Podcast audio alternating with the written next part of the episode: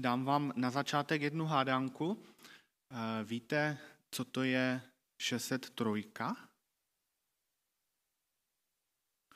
Tatra 603. Něco bližšího?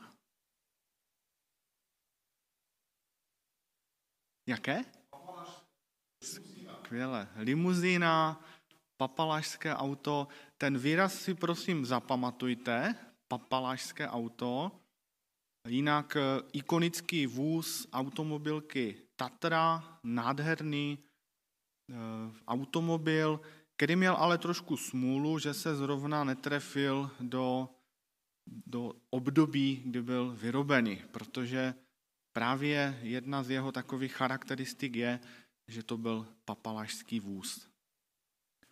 A milí přátelé, v novoročním kázání na počátku ledna letošního roku jsem mimo jiné zmiňoval, že oficiálním slovem roku 2020 se stalo bez jakýchkoliv překvapení slovo koronavirus. A vůbec celý loňský koronavirový rok nám přinesl spoustu nových, nepoužívaných či jinak zajímavých slov. Tak například rouška, pandemie, vakcína, karanténa a mi osobně se velice líbí zvukomalebné starobylé slovo kohorta. A také je zajímavé eh, negativní význam slova pozitivní. A v posledních dnech a týdnech jakoby závan doby minulé oživil dlouho nepoužívané a pozapomenuté slovo papaláš. Eh, my dříve narození si toto slovo z komunistického období dobře pamatujeme. Víte, co znamená? Prominent? Ještě něco?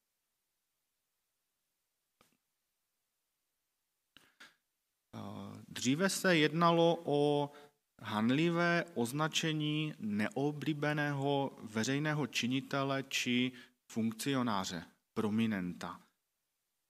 Dnes se takto definuje člověk, který zneužívá svého postavení či moci a získává tak různé nadstandardní výhody. Uvedu jeden konkrétní příklad. Na veřejné poslední rozloučení se zesnulým zpěvákem Karlem Gotem, které se konalo 11. října 2019 v Pražském paláci Žofín, dorazil také jeden nejmenovaný ministr. Přijel vládní limuzínou, kdyby to bylo před nějakými 50-60 lety, tak by přijel Tatrou 603, Samozřejmě byl to modernější automobil, ale ten minister absolutně nerespektoval dlouhou frontu lidí, kteří se také přišli poklonit památce zesnulého zpěváka. Minister sprostě a jednoduše všechny lidi čekající ve frontě předběhnul. Když byl se svým chováním později konfrontován, uvedl, že na tom přece nebylo nic špatného, protože měl velmi nabitý program, ale přitom chtěl také zesnulému vyjádřit svou úctu. Až poté, co mu za jeho chování vyčinil premiér vlády, se minister za své chování omluvil. To je, prosím, ukázkový příklad papalašského chování. V současné době se také setkáváme s různými odstrašujícími příklady podobně nevhodného chování. Na jedné straně jsou to aféry různých důležitých lidí, kteří byli nachytáni na různých tajných oslavách a setkáních. Na druhé straně slyšíme o prominentech, kteří si vymohli třeba přednostní očkování vakcínami nad rámec pořadníku či stanovených pravidel. Třešničkou na dortu jsou pak následné, často originální výmluvy a zdůvodňování toho, proč se tak stalo. Jsou to lidé, kteří sami mají být příkladem pro ostatní, ale svým chováním dávají najevo, že nastavená pravidla hry pro ně neplatí a oni mohou něco, co ostatní ne. Papalášství není objev koronavirové doby. Dokonce ani nemá původ v komunistickém období, i když tato doba papalášství velice přála. Papalášské chování najdeme všude tam, kde se objeví příležitost získat nějakou výhodu na úkor ostatních. Také v Biblii se můžeme v různých formách s papaláši setkat, ať už ve starém zákoně nebo v novozákonní Ježíšově době. Přečtu vám nyní jeden příběh z Lukášova Evangelia.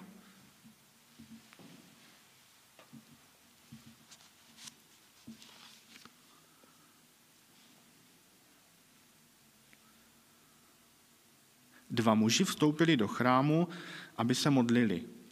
Jeden byl farizeus, druhý celník. Farizeus se postavil a takto se sám u sebe modlil. Bože, děkuji ti, že nejsem jako ostatní lidé, vyděrači, nepoctivci, cizoložníci nebo i jako tento celník. Postím se dvakrát za týden a dávám desátky ze všeho, co získám. Avšak celník stal docela vzadu a neodvážil se ani oči k nebi pozdvihnout. Byl se do prsou a říkal, bože, slituj se nade mnou hříšným. Pravím vám, že ten celník se vrátil ospravedlněn do svého domu a ne farizeus. Neboť každý, kdo se povyšuje, povyšuje bude ponížen a kdo se ponižuje, bude povýšen.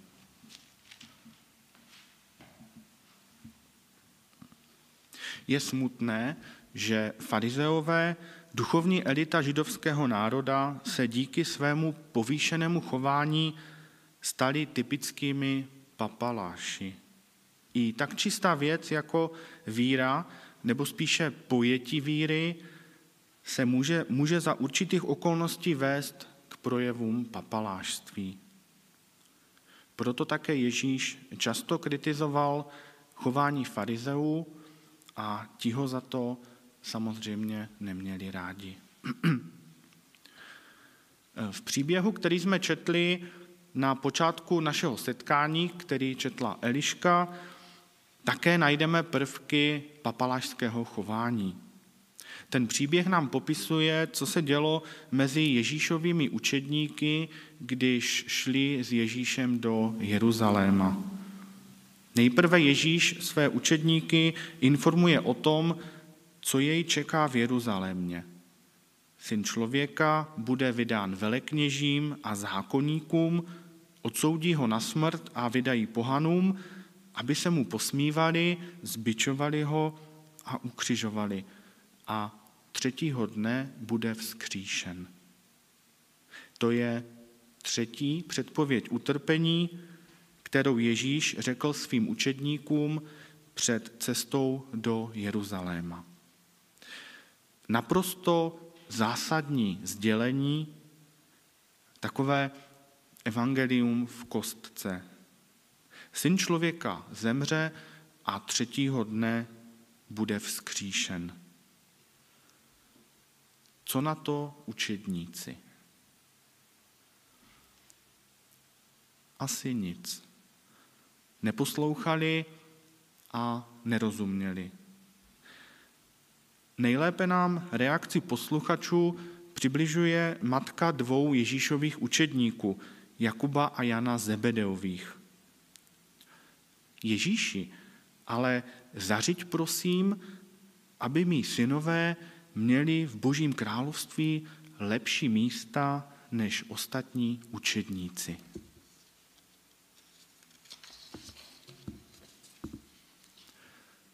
To jsou starosti. Tady se hraje o záchranu světa, blíží se zásadní událost lidských dějin a paní Zebedeová řeší teplá místečka pro své synáčky. Aby se kluci měli dobře, aby měli lepší postavení než ostatní učedníci. Je to absurdní a smutné. Ale jak byste se na místě matky bratrů Zebedeových zachovali vy? Protěžovali byste svoje děti? Pomohli byste jim k určitým výhodám? V dané situaci s Ježíšem tak jako matka Zebedeova a co třeba jindy. Může to být nevinná přímluva či prozba, ale také určitá protislužba, nějaké finanční či hmotné zvýhodnění nebo rovnou úplatek. Domnívám se, že v obecné rovině není nic špatného na tom, když rodiče chtějí pro své děti to nejlepší. Nejlepší vzdělání, nejlepší péči o zdraví, nejlepší způsob výchovy nebo nejlepší povolání. Někteří rodiče také svým dětem zasahují do volby nejlepšího životního partnera.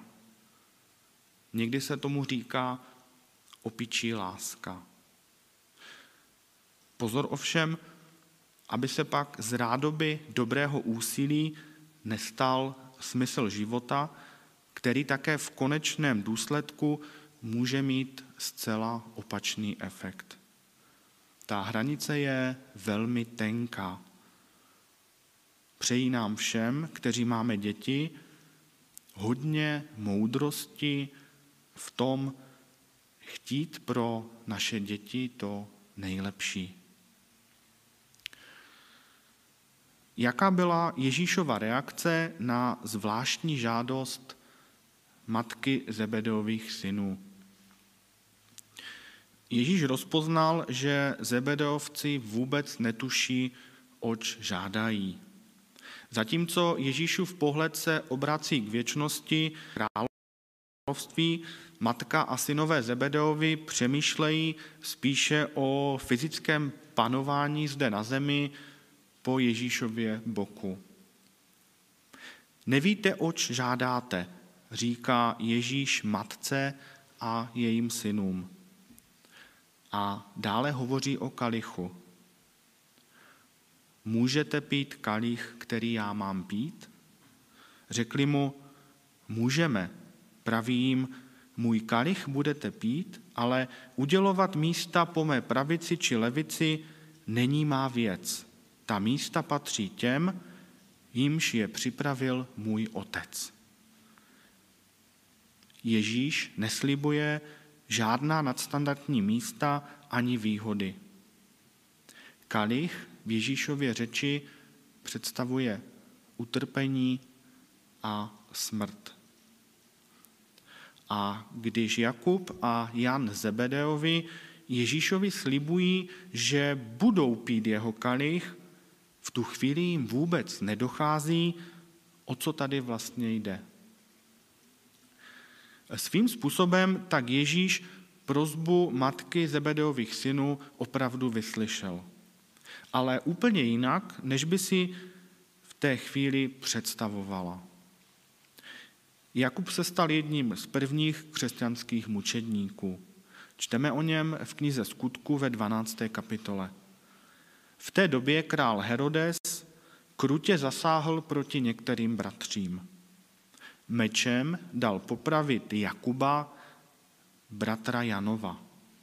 Když viděl, že si tím získal Židy, rozkázal zatknout také Petra. Byly právě Velikonoce. Jan, bratr Jakubův, byl také za svou víru pronásledován a vyhoštěn na ostrov Patmos. Tímto způsobem měli bratři Zebedeovi podíl na Ježíšově kalichu utrpení. Jak jsme na tom my s naším pojetím křesťanské víry? Jsme ochotni připustit, že součástí života s Kristem může být i tento kalich? Kalich utrpení? V našich zeměpisných šířkách je křesťanství spíše o překonávání vlastní pohodlnosti. Ale kdybychom byli křesťané například v Pákistánu, v některých oblastech Indie či v mnoha různých zemích Afriky, mohli bychom prožívat, že pronásledování a strach o život je pro mnohé místní křesťany denním chlebem. Nebo spíše denním kalichem. Jen proto, že se hlásí ke křesťanství. To, že nás nikdo nepronásleduje a nemusíme trpět pro svou víru v Ježíše Krista, je nezasloužená boží milost. O to více bychom měli usilovat, aby naše křesťanství, naše skutky víry byly opravdu vidět. Když ostatní učedníci slyšeli, co žádají po Ježíšovi matka a bratři Zebedeovi, rozhněvali se na ně. Vadilo jim, že se bratři Zebedeovi povyšují nad ostatní. A možná sami pomýšleli na lepší místa v Božím království, ale možná se o ně báli požádat. Ježíš proto pronáší svůj výrok o tom, kdo je vlastně veliký. Víte, že vládcové panují nad národy a velice je utlačují. Ne tak bude mezi vámi. Kdo se mezi vámi chce stát velkým, buď vaším služebníkem, a kdo chce být mezi vámi první, buď vaším otrokem. Tak jako syn člověka nepřišel, aby si dal sloužit, ale aby sloužil a dal svůj život jako výkupné za mnohé.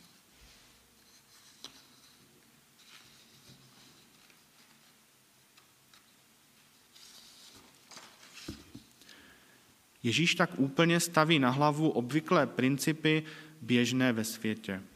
Svět oceňuje moc a sílu, Ježíš si váží služby. Ti nejsilnější ve světě stojí v čele a vládnou, největší v Božím království se stávají služebníky všech. Největší ve světě přicházejí jako první, největší v Božím království jsou na konci jako poslední. Svět počítá tvrdé lokty a bezohlednost, Ježíš oceňuje pokoru a čisté srdce. A co je nejdůležitější, Ježíš nejen takto káže, ale i činí. V dnešním kázání jsme hovořili o papalášství, neoprávněných výhodách plynoucích z moci a postavení. Papaláši byli, jsou a budou. V lidské přirozenosti je získávat různé výhody, je-li to aspoň trochu možné. Také nás, křesťany, staví různé životní situace do rozhodování, jak se zachovat. Jít s kratkou a výhodu přijmout, anebo zvolit složitější cestu a pokušení výhody odolat? Na jedné straně můžeme o něco přijít, ale na druhé straně několikanásobně více získáme. Přejí nám pokorné srdce, moudrý rozhled a pevnou víru, abychom těmto pokušením dokázali odolat a zachovat čisté svědomí před Pánem Bohem. Amen.